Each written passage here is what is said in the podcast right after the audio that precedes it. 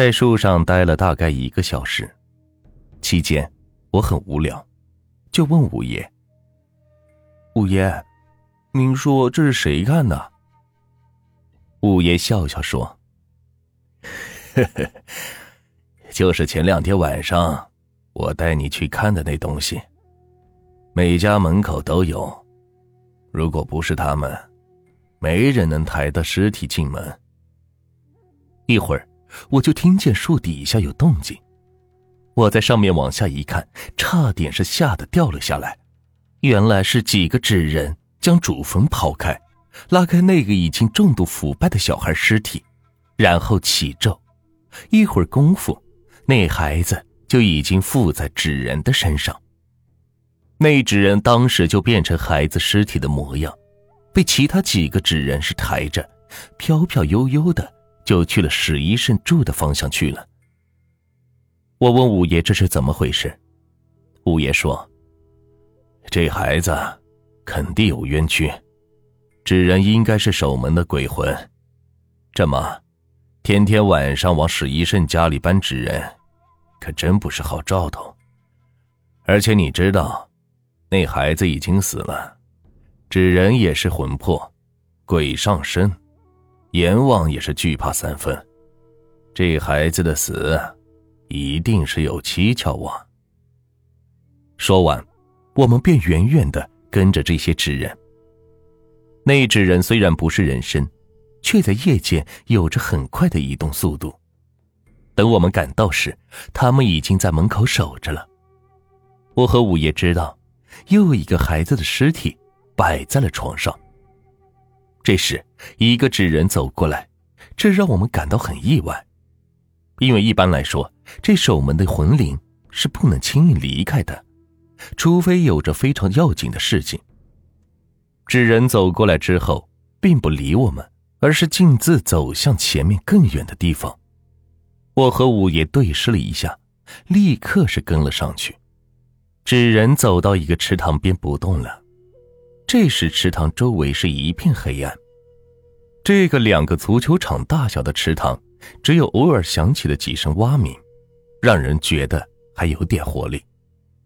一会儿功夫，池水中央波动起来，能听见哗哗的水声。我们趁着唯一一点亮光，看见那蓝色的水面中间出现了一个很大的涟漪，如同泉眼一样，突突的往外冒水。一会儿，一个浑身湿透的小孩模样的灵异物体出现了。那东西不说话，只是划了一下手，整个池塘上空便出现电影一般的幻象。没有声音，看的也不是非常清楚，但是足以说明问题了。画面中，史医生正在狠狠的抽打着一个瘦弱的女子，看得出来。这女子跟他的关系比较亲密，因为这女人和史一慎都穿着睡衣。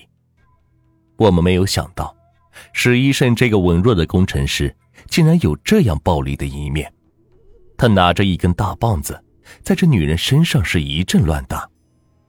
那女子身体是非常瘦弱，怎么能经得起这样的殴打？一会儿的功夫，那女子就已经是昏倒在地。这时，医生也是不再打了，却将这女子拖到另外一个地方。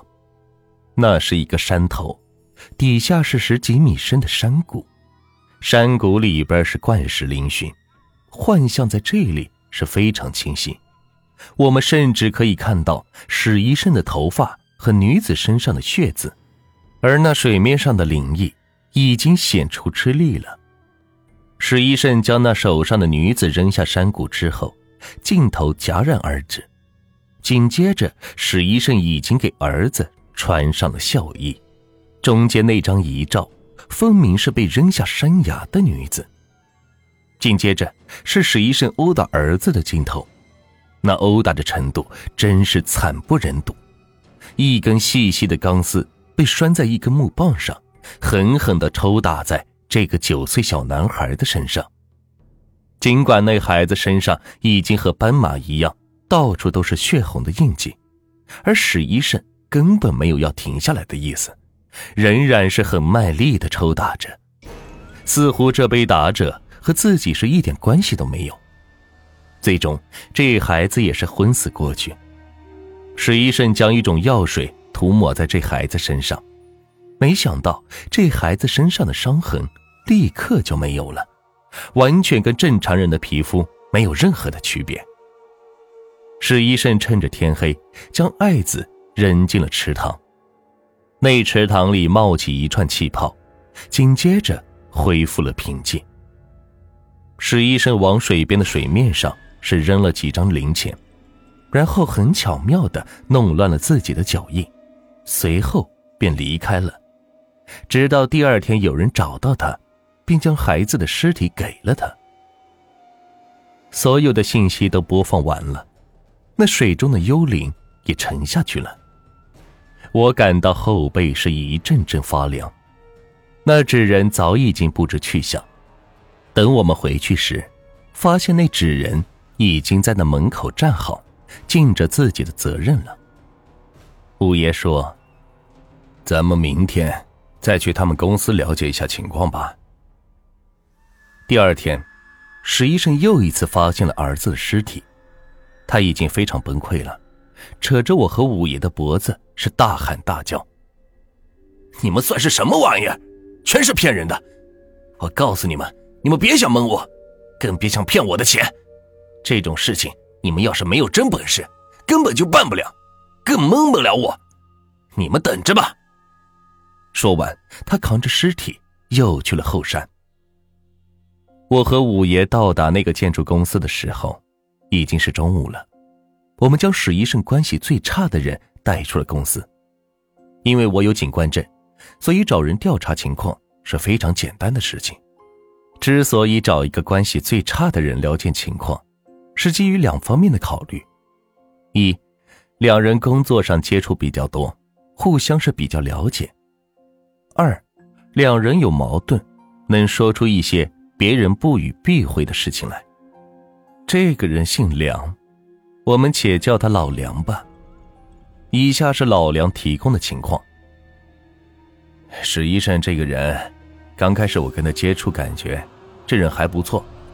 慢慢时间长了，觉得这人毛病不少。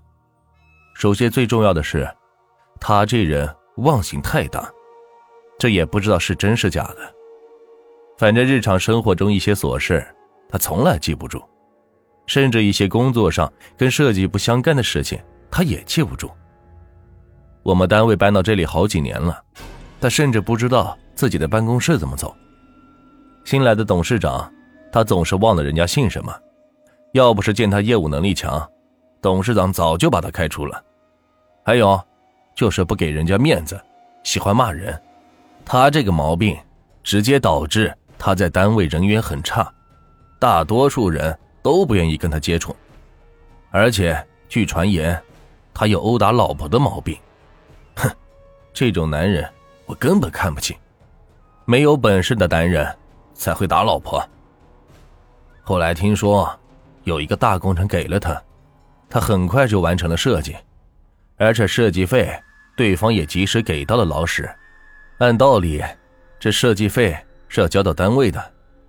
设计师从中间只能拿到一部分提成，而且以往的熟悉的客户都知道，老史是一个没有记性的货色，一般都不会把设计费给他。一般情况下，应该由客户交给公司财务才对啊。我问老梁，按道理应该是，可是你也知道，很多时候一些客户和设计师总有一点小猫腻，吃点回扣呀。送点灰色收入呀，这一类的，所以公司明明知道这样做不对，但是仍然允许设计师可以直接与客户的资金接触。一般情况下，都默认设计师的这笔收入，给一些人就提供了寻找灰色收入的空间。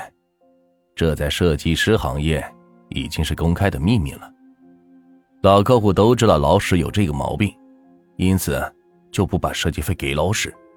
所以公司里做设计的工程师里边，老史因为记性差，挣的最少。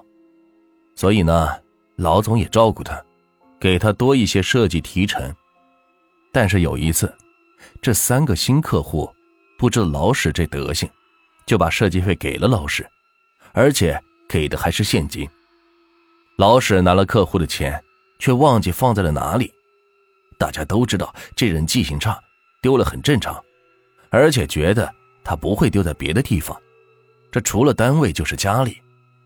这老史呢，也是真下功夫找了，把家里是翻了个底儿朝天，所有东西都扔到了院子里。后来还把老婆是打了个半死，在医院是住了半年，最终也是没有找到。公司知道这人的记性差，最后也就不了了之了。这丢了一次钱，老史在单位更是抬不起头，所以脾气更差，记性也更差。但是这人有一点好处，就是在设计方面绝对不会有任何的偏差，这记忆力超好。上次丢钱一年多之后，老史又闹了件这事儿，这次。直接把老婆打的跑出去，掉到山崖下面，家人都死了，公司也不好说什么，不仅没有追究他的责任，还给了一笔抚恤金。这次老史一个人在山里，又出事了，儿子也没了，公司已经准备报案了，据说这老史就是重要的嫌疑人。您是刑警，是不是觉得？这事太蹊跷了，因为他每次丢钱的数目都是年内比较大的业务，数额比较大，而且我还听说，这老史给老婆和儿子都买了意外伤害保险，保的非常大。跟老梁谈完话，五爷对我说：“可以结案了吧？”我笑笑，却感到后背是一阵阵冷。立刻是拨通了单位经侦部门的电话，事情已经水落石出了。老史为了钱，不惜长时间假装自己的记忆力差，而且为了表示自己的清白，并获得价值不菲的保险费，他更是不惜牺牲自己亲人的性命，费尽心思想要得到大笔的钱，最终的下场确实人神共愤，连那守门的幽灵。都看不过眼，万恶终有报啊！